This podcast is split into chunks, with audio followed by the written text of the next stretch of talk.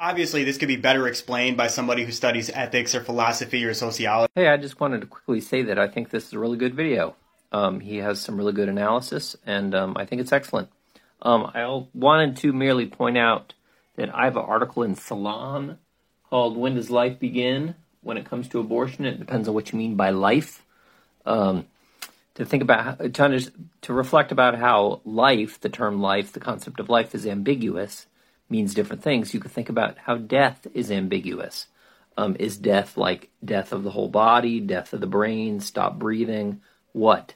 And uh, this video um, that I'm responding to pointed that out. Anyway, um, you could check out the Salon article for similar discussion. And this guy's themes are basically what you find in this book also. And this is all at abortionarguments.com. So um, check it out. Um, oh, and there's links off the link tree to get to. Shortcast Club